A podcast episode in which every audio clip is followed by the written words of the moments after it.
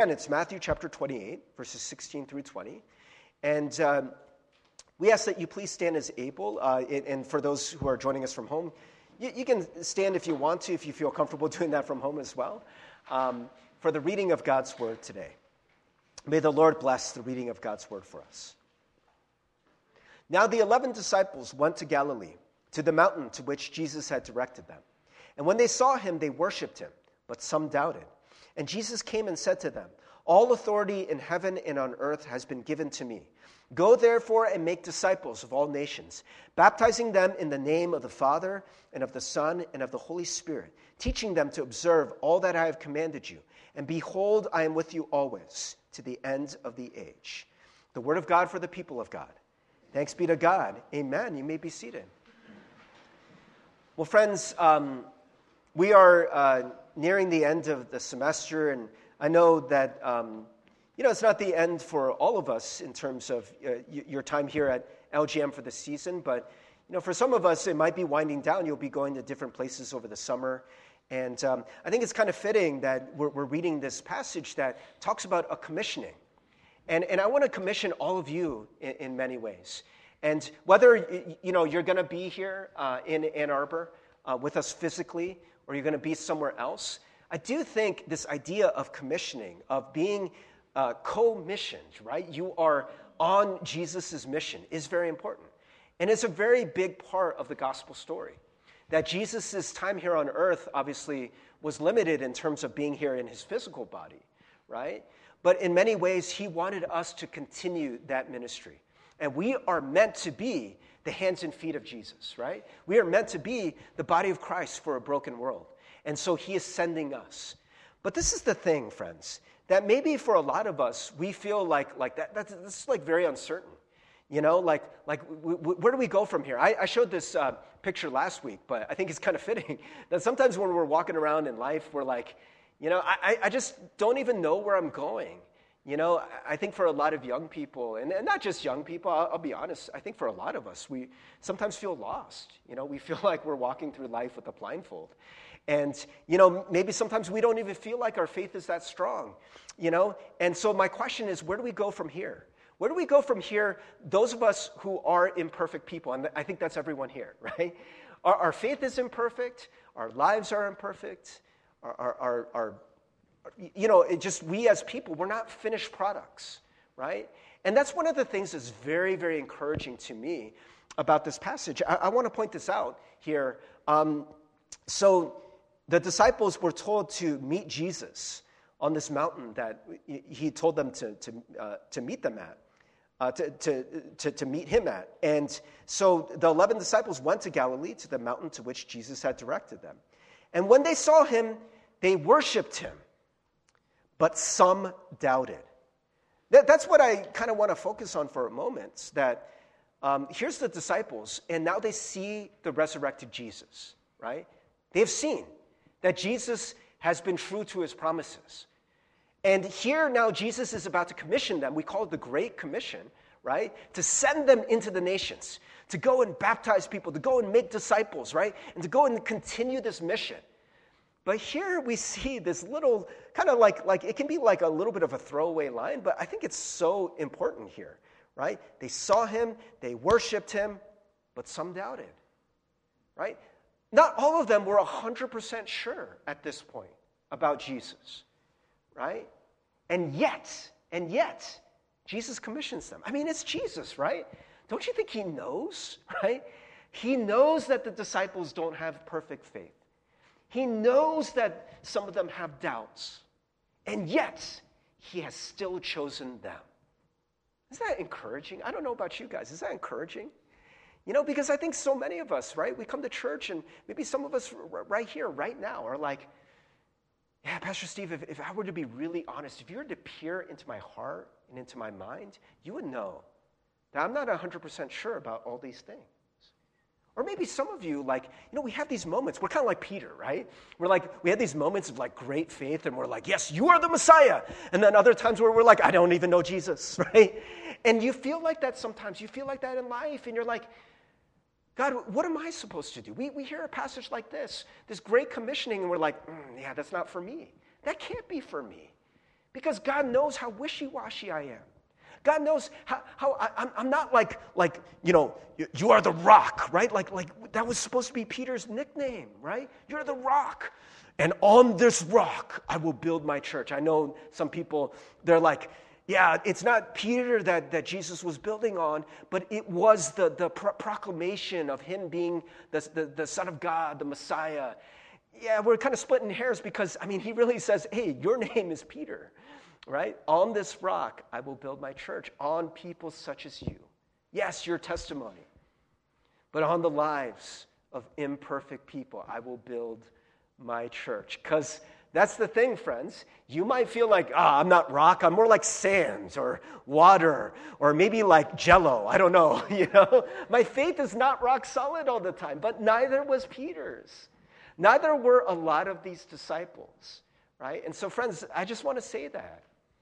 You know, if you're ever in a place where you're like, man, I'm just, my faith is not perfect, you're in good company with the disciples. You're in good company with all the people that God has ever called, right? And that is so encouraging because I, I, I tell you guys all the time, I'm not perfect, right? I mean, there's so many times where, you know, I, I, I can sometimes fall into the grip of anxiety and fear, right? I mean, there's so many things. Like for me, um, I mean, some of you guys know that our church is really going in, into an uncertain season. And there's so many things, like even in the United Methodist Church, that are just really, really uncertain right now. And there are times when I think about that, and I'm like, God, I, I can't do this. I don't want to do this. God, can you send someone else? So I, I just don't know that my faith is that strong. I wonder. I wonder if the disciples felt that way. Or maybe for some of you. Maybe God is going to be sending you to a new city, new place. And you're going to be leaving your faith community. You're going to be leaving all the community that you've ever known. You're like, God, really? Is, is this really what you want from me? Or maybe you want to go to a new city, but you're told to stay. And you're like, no, God, it's not fair. God, can, can you send me somewhere else? Can you send me somewhere more exciting? And maybe, like, you wouldn't put it this way, but really, you kind of feel like, my faith isn't strong enough for this moment. You ever feel like that? I mean, that's the disciples here. Some doubted. Matthew wrote this down, right? I mean, he could have made his fellow disciples look awesome and been like, these are the heroes of faith. You should follow them. You should emulate them. But always, always, always, we're told, we're supposed to follow Jesus. But these, we're called to be disciples. We're called to be like Jesus. But all of us, all of us are still being formed. We're not perfect yet, right? I don't know that we ever will be. But there is a journey that we're taking where God can continue to form us and shape us, right? And he's calling you. Can we just say that and affirm that? To just, you know, as we go through the rest of this passage, to just say, he's calling you. As imperfect as you may be, as imperfect as your faith may be, right? If you're in this moment, you're in the right moment. And this is the moment God has called you to. Amen? Amen. So where do we go from here? What do we do? I think this passage provides really great advice. And again, you know, to just acknowledge these are imperfect people that he's talking about. So the first thing that we see is they worship. Right? In the same breath, right? You guys see that, right? In the same breath. And when they saw him, verse seventeen, they worshipped him, but some doubted. So even those that were doubting, they worshipped, right? And friends, you know, why do we worship? Why, why are we told to do that? Because I think that what worship does is it shifts our focus to God and his greatness, to God and what he is doing, to God and what he has done instead of ourselves, right? For a lot of us, you know, especially those of us who are struggling. It is so easy. This is the way, like, like, like your, your, your primary tendency is going to be to focus on yourself when, when your faith isn't strong or when you're not certain, when you're feeling anxious or you're worried, right? That's what our minds do. It's just all about us, and we just kind of like get this tunnel vision. You guys know what I'm talking about, right? You almost can't see anything else. Right? Some people might be like, oh, man, it's a beautiful day, and you didn't even notice. Like, oh, man, the sun is shining. Is it? Is it shining? Because I've just been here. I've just been in my head. I've just been worrying. I've just been thinking about, like, man, why, what, what, what, why do I just think so bad? You know, what, what, what, why do I have so many doubts? What, why do I always do that? Why do I keep doing that? Why do I keep messing up? You guys ever feel that way? Right? You, you're just stuck within yourself, right? And I got to say that your mind is trying to figure it out. It's trying to eliminate a threat, and it's trying to get control of a situation, right? Much like it would if there was like, like, like a wolf in the room or something, right? We got to fight this wolf. We got to control this wolf. We got to run from this wolf. We have to out-strategize this wolf. But when it's in your head, or when it's some uncertainty, or when it's something you can't control, what good is that going to do? What is your mind going to do? The only thing it's going to do is it's going to eat itself, right? It just gets consumed and just chews away. And, and before you know it, man, you're just so drained and exhausted, right? Isn't that a lot of us? We're just stressed out. I, I don't know about you guys, but it can manifest in different ways. For me, I get like stomach aches. I just like worry and worry and worry. Maybe some of you, you le- legit get a, uh, a headache. Some of you, you just like want to run away. You just want to binge Netflix, or you just want to eat a tub of ice cream, or you just want to take a nap for, for a month, right? Is that you? Is that you? That's so many of us, right? What is that doing? Does it ever solve our problems? Does it ever make anything better, right? But that's what we do. We, we, we focus on ourselves, and we try to find solutions, but they don't work. Right? And so here we see the disciples who are doubting, and they're like, what is going to happen? You know, the Roman authorities, they just killed Jesus. What does that mean for us, right? There's so much stuff out there for them to worry about. There's so much stuff for them to, to focus on. They could even just be like, what am I even doing here? I have doubts. But you know what they do in the presence of Jesus? They worship. For a moment, it's not about them. Their eyes are not looking at themselves and all of their issues. Their eyes are on their teacher, not just their teacher, their king, not just their king, their Messiah, not just their Messiah, their Savior, not just their Savior, their God. And in this moment, friends, I just wonder, you know, I don't know if this has ever happened to you. Do you ever, like, come into a worship situation? I mean, this was me. I mean, I remember there was a time where I, I really thought I was going to walk away from faith. Um, my freshman year, um, I, I, I w- was really, really lost. And, and I, I just just started thinking, like, man, you know, maybe this religion thing, it's really like, you know, what they say, like, it's an opiate for the masses. It's just trying to make us feel better. It's just trying to give us this hope of heaven. And, you know, I was really lost. And I, I had joined this fraternity, and I, I was kind of looking for, you know, yeah, like this idea of brotherhood, this community, because I wasn't really sure I was going to find that in the church. I also found a lot of other things in the fraternity, right, that, that were not so good. And I was really broken over the summer uh, of my freshman year. And I had some friends who came, and they invited me to a prayer meeting. And I only went there because I wanted to hang out with my friends. And, and during the prayer meeting, Um, they were just, they, they started singing some songs. You know, I, I was just kind of like mumbling the songs under my breath because, you know, I knew them, but I didn't really mean them anymore. And then all of a sudden, people just started praying, and people were just worshiping in their prayer. And it was just this kind of like spontaneous moment, you know. I don't know if you guys have ever experienced that. Have you ever experienced other people are doing that and you're not there? And I was sitting there, and I just felt so stupid, right? I just felt like I was sticking out like a sore thumb. What am I doing here? These people are worshiping, and I'm just like, doo-doo-doo, okay, can we get something to eat? And they wouldn't stop. They just kept going. They just kept worshiping.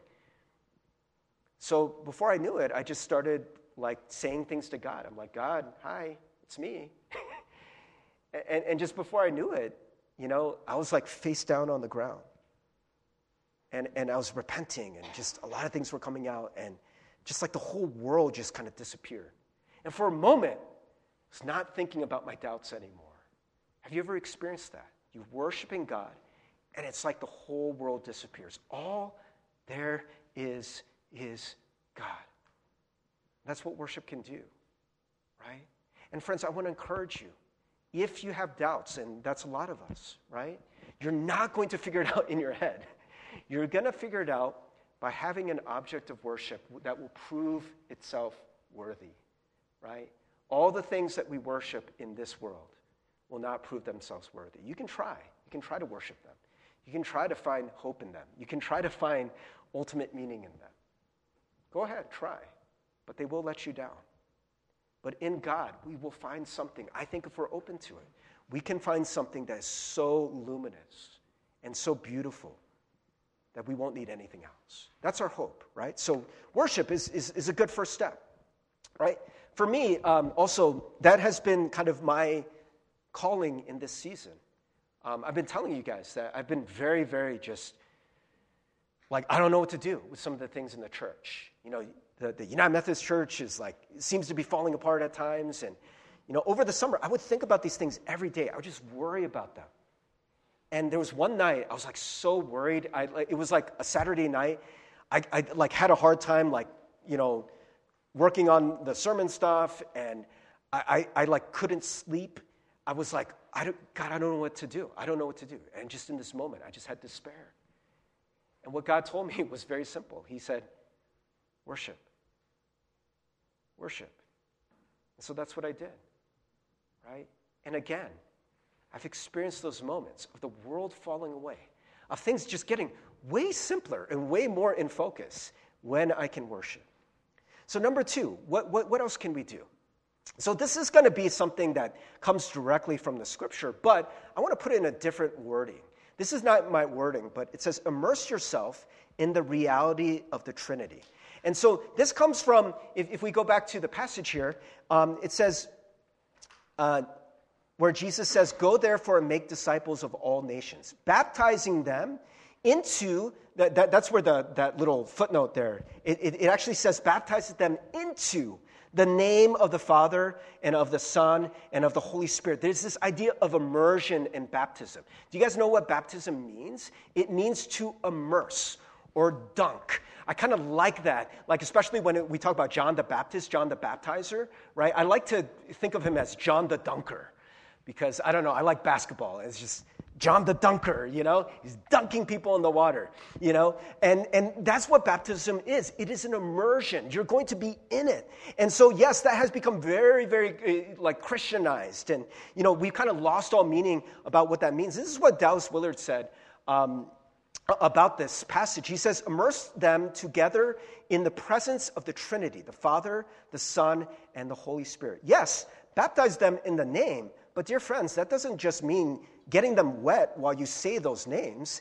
It means to immerse them in the reality. And I wonder, sometimes in baptism, that's kind of just what we think. It's become this ritual. In the name of the Father, and of the Son, and the Holy Spirit. We did a baptism uh, last week, and by the way, you know, we just used water as a symbol, right? Because we don't have a body of water nearby. I was joking around with Robert. I was like, hey, Huron River is just right down there, right? Just just a couple miles, right? We can go there, and we can make this happen. And last week was a lot colder than it is this week. It, it, that's not always practical, but that's what baptism means. You are being immersed. Immersed into what? Into the name of the Father, the Son, and the Holy Spirit. There's this idea of this full immersion, right? You're in a different world. That's what we have been talking about all semester long, this idea of the reality of the kingdom, a different kind of reality, a reality where the Father, the Son, and the Holy Spirit are not just names. It's not just a fairy tale. It's not just something you read in a book, but it's an actual reality. And th- there is a presence that you can experience, right? The reason why the Holy Spirit is in there is because that's how you encounter the Father and the Son now, right? We're not necessarily going to see, you know, well, most of us, not all the time, we're not necessarily going to see or to be able to touch Jesus, right, in the flesh. But we can experience him through the Holy Spirit. And there's a sense in which we know, we know, we know, we know we're not alone. So this is the thing. What reality are you immersed in? You're, you're all immersed in a reality, right? Did you know that, right? You're immersed in the reality of this world. And in this world, oftentimes, a lot of what dominates this world is the spirit of fear. We talk about this a lot, right? A spirit of anxiety, a spirit of scarcity. It's not enough. Is that the spirit of a loving Father, right? This world that we live in where it's like, oh, man, you know, I better get mine. Because if I don't get mine, There's not going to be enough. I, I have to grab it. I got to take it, right? Otherwise, someone's going to grab it before me. There's not going to be enough for me. Is that the kind of world that we're supposed to be baptized into? But it's all around us, right? That's the world we live in. And all we have is this. This is what the world is telling us, this material stuff, right? And we just need to scrape out some happiness, some enjoyment, some meaning from the things you see here, right? And in many ways, friends, I mean, you see it all the time through advertisers. You see it all the time from politicians. You see it all the time from just about anything, right? Like what, one of the main ways that people can grab your attention, right? I mean, advertisers know this. YouTubers know this. People on Instagram know this. It's to make you mad or to make you scared, right? It's two of the most effective things. They can make you mad. You're going to pay attention. They can make you scared, right? You're going to want to know about that. And that's so much of what we are immersed in every day, right? Oh my gosh, oh my gosh, the sky is falling. Oh my gosh, oh my gosh, what are we going to do, right? And so for some of us, friends, I, I, I know I was talking to some of the students or some of the people, you're at a crossroads. And I remember when I was your age, I remember when I was a senior, there, there was this, this question looming over all of my fellow seniors, was this question of like, what are we going to do now? Some people knew and they're like, yeah, I'm good, I'm good. I don't need to worry about it. And some other people were like, I've got a gap year in front of me. I, I, I just don't know. And sometimes you're on that road. You think you know, and then you have that doubt. You're like, is this really what I want? Is this really going to be the rest of my life? And man, friends, that fear, it's so oppressive. That uncertainty, it's so difficult to be in all the time. So friends, what does it mean then to immerse yourself in a different reality, right? So immerse yourself in the reality of the Trinity. One of the things that we can do is get out of these other supposed realities, right? To get out of these ways of thinking and to get into the reality where you are loved. What is the Trinity, friends? So some of us were like, ah, I don't even know what to do with that. So all we do is we say the names, in the name of the Father, the Son, and the Holy Spirit, because we don't know what to do with the actual Trinity. Let me tell you one thing that we know for sure about the Trinity. I know it's very mysterious, right? But the one thing we know about the Trinity is each member of the Trinity loves and honors and blesses the other. That's the one thing we know, right? Sometimes they call it almost like the dance. They're dancing around each other, and they're all about each other, right? The Son is trying to bless the Father, right? The Father is blessing the Son. The Holy Spirit is blessing both, right? And it's just this circle of blessing and love, right? This is one of the things that we know is that even God, right? It's, it's a mystery. Like, God is one, but God is three. Like, what does that mean? Even God exists in a community of love. They're loving, they're honoring, they're blessing. That's the world. That's the reality that God lives in. What about you? Do you live in a reality of love? Or maybe some of us, the reality we live in is mad lonely. We don't feel loved. We feel like we're in this cold, indifferent universe. Mm. That's so hard. It's so hard if you live in that. This is one of the reasons why we pray. This is one of the reasons why I think we read Scripture. We are trying to immerse ourselves in a different reality, right? And so one of the, my favorite ways to read Scripture is not to read it, but to meditate on it. Sometimes what you can do is you can memorize it. The Lord is my shepherd, I shall not want. The Lord is my shepherd, I shall not want. The Lord is my shepherd, I shall not want. What are we trying to do? We're trying to immerse ourselves in that reality. I mean, just think about those words for a moment. Let them really sink into your soul. You're not alone. You're not in a cold, indifferent universe. The Lord is your shepherd. You don't need anything, right? You, you, you don't need to, to grasp for these things. He loves you. He's going to provide for you. It's going to be profoundly okay. You live in a world of shalom. You live in a world of tov. You live in a world where God is good and He loves you. This is the reality we need to get into. When I pray, sometimes I don't even use words. But sometimes what I need to do is just kind of let go of all that anxiety, all that fear. Just in a moment, just let go, and I just say, Jesus, Jesus is the only word I need, Jesus. Jesus, I just need to be in a different reality. For twenty minutes, just let the world fall away and be immersed in this different kind of reality where I just know, I just know. I, I don't need a lot of words. I just know in my soul, I'm loved. I'm loved. I'm loved. That's the reality of the Trinity. There is a God who loves you. There is a God who gave his Son to die for you. And there's a Holy Spirit who's with you all of the time. Man, it's so good. We could live in that reality, right?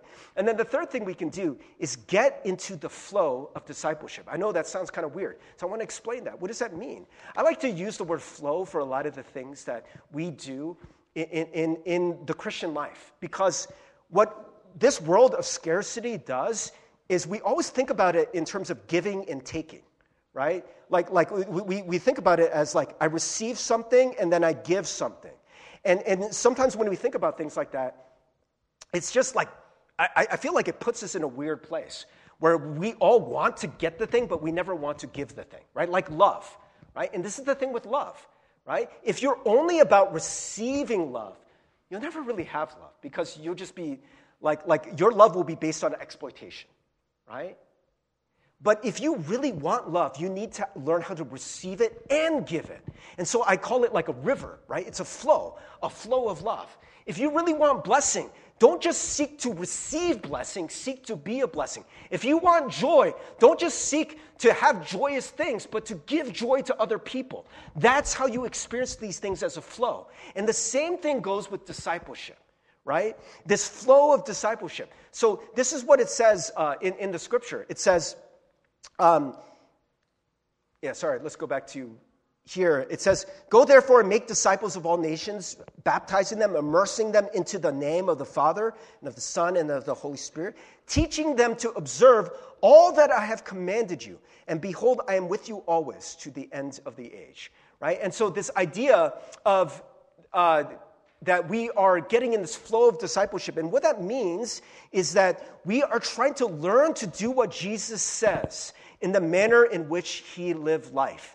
This is what we call discipleship. Sometimes people like to call it apprenticeship, because discipleship is kind of like become this loaded word where we hear it and we hear discipline and we just don't want that. And we're like, yeah, it just sounds so like religious and so like disconnected from my actual life.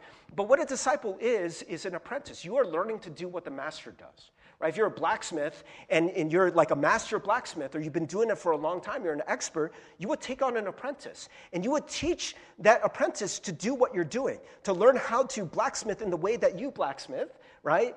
And, and, and so you, you would let them try and make mistakes. Maybe that first pot that they try to make is going to be like mad crooked, right? And there's like holes in it or cracks in it. Right? And then you teach them, like, okay, this is what we can do better. And you're learning how to be like the master. This is what discipleship is. You are learning to be like Jesus by doing what he says, right? And not just what he says, but you're learning to do it in the manner of Jesus. This is one of the things that we often miss, right? This is one of the things that the Pharisees missed, is that they would teach law, they would teach Torah, right? But they would do it in a way where it was sometimes very arrogant. Right? I mean, I think religious teachers do this all the time. Right? We're like, be like Jesus. Like, okay, but is that in the manner of Jesus? Like, Jesus was gentle and lowly and humble, and he was loving.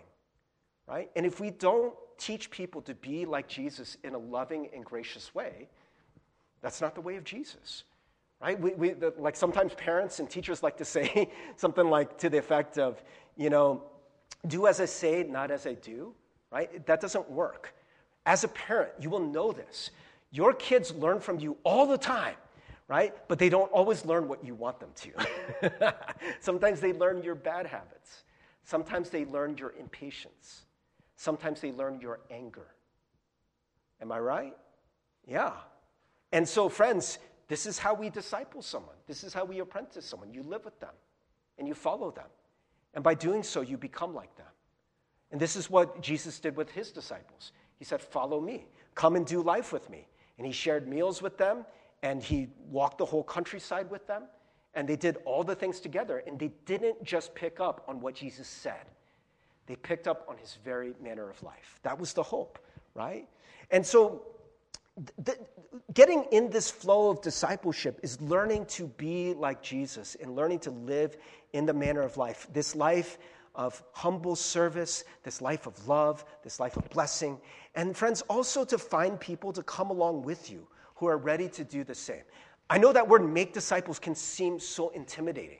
And especially for those of us who are a little bit earlier on in our stage of life, we're like, I don't know how to do that yet. I don't know how to make a disciple. And so what I want to say is, if that is you, if you're not ready to make a disciple, can I suggest this? Be a disciple.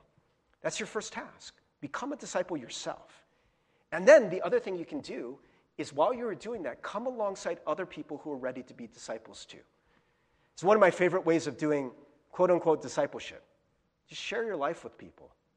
Right? Find someone that you can talk to and be like, hey, I need prayer. Hey, you, you know, man, my temper has been so short lately. Can you pray for me? And sometimes those people can encourage you. They can remind you about the truths of God. I don't think a lot of us really need someone to rebuke you every moment, like, ah, you're messing up. Because to be honest, I mean, Jesus didn't always do that with the disciples. Of course, he corrected them, right? But these are people that he walked with for three years, you know? And for sometimes, like, you know, like we're so ready to correct other people because it makes us feel good. It makes us feel superior.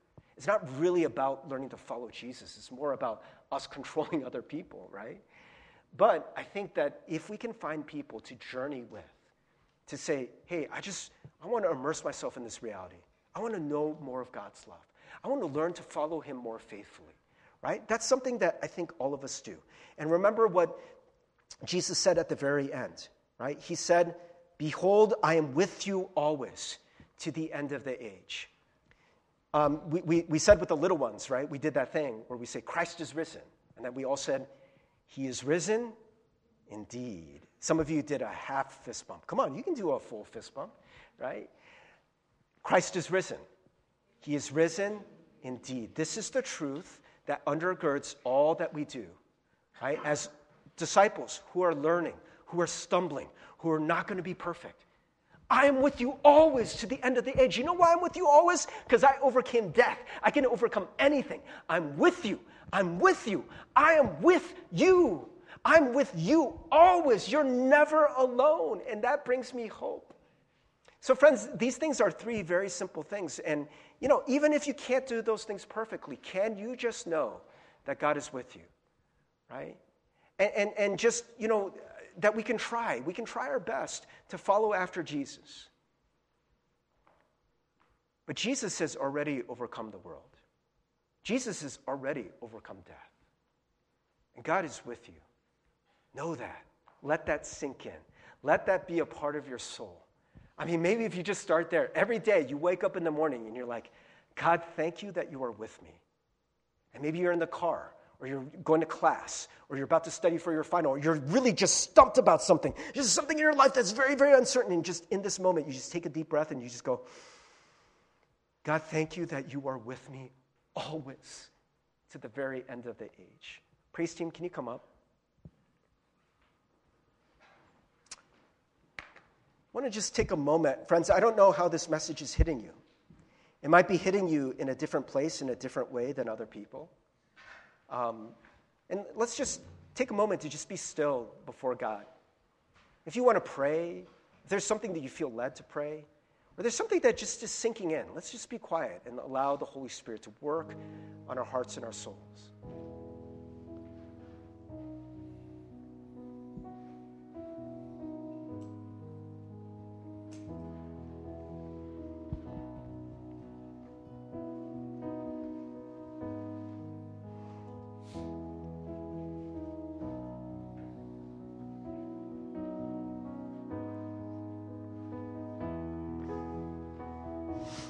Precious God, where do we go from here?